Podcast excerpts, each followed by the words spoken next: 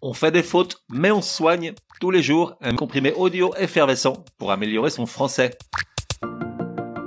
Comprimé numéro 100. Poupette and Roll, édition numéro 4, des mots impossibles, tu découvriras.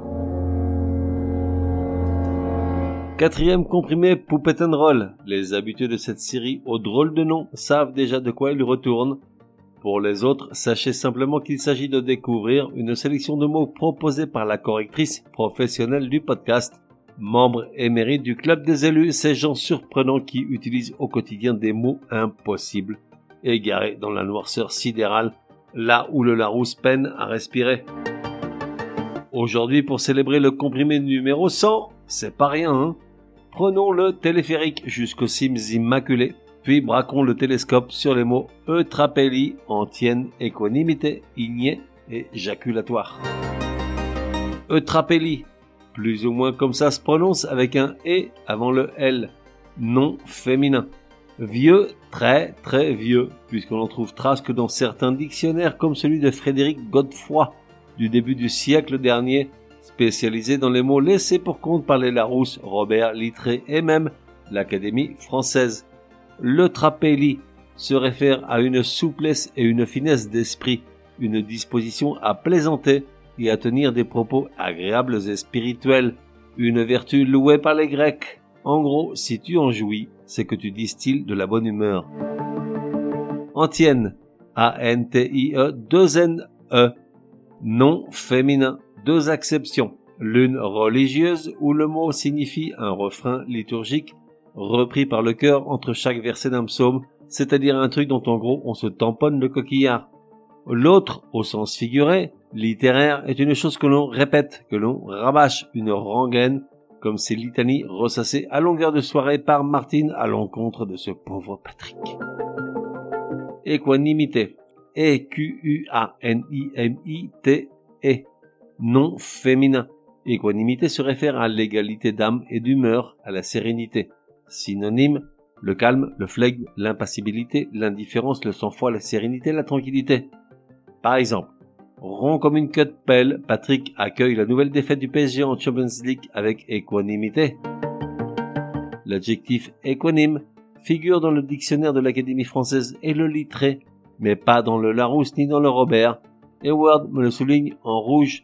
Il faut dire que le correcteur d'office ferait bien d'écouter ce podcast. Igné, I-G-N-E, adjectif qui admet les deux prononciations, igné et igné. Igné ou igné signifie qui se fait sous l'action de la chaleur, par exemple une fusion ignée. Au sens figuré, il veut dire qui est en feu. Par exemple dans la phrase Lorsque Martine voit son René, elle a le fondement igné. En réalité, j'ignore si on peut réellement dire ça, mais ça m'a fait marrer. Après tout, c'est le comprimé numéro 100, j'ai le droit de déraper un peu. Enfin, jaculatoire, orthographe identique à sa prononciation adjectif qui date du XVIIe siècle emprunté au latin jaculatorius, soit jeter rapidement. Ne va pas t'imaginer des choses comme un coitus interruptus. En fait, jaculatoire s'utilise essentiellement avec le mot oraison, une oraison jaculatoire, soit une prière courte et fervente. Néanmoins, on peut lui associer un sens figuré, où jaculatoire se réfère à quelque chose qui se caractérise par un jaillissement ardent, exalté, lyrique, l'amour par exemple. Résumé du comprimé numéro 100. Pour que ça rentre.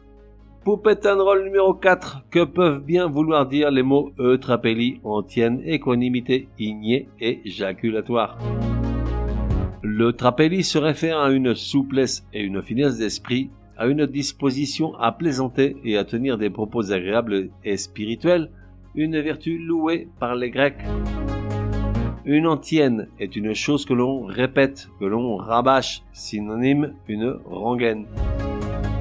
L'équanimité se réfère à l'égalité d'âme et d'humeur, à la sérénité, au calme, au flegme, au sang-froid, à la tranquillité. L'adjectif igné, que l'on peut également prononcer igné, signifie qui se fait sous l'action de la chaleur ou qui est en feu. Enfin, l'adjectif jaculatoire, au sens figuré, se réfère à quelque chose qui se caractérise par un jaillissement ardent, exalté, lyrique, l'amour par exemple. Ah. On fait des fautes, mais on soigne, te donne rendez-vous demain pour un nouveau comprimé, au moins aussi énervant que celui-ci. Prends bien note, s'il y a une règle de français qui t'énerve grave, soumets-la à Martine et Patrick, ils seront ravis, aussi crétins soient-ils, de la décortiquer lors d'un prochain comprimé.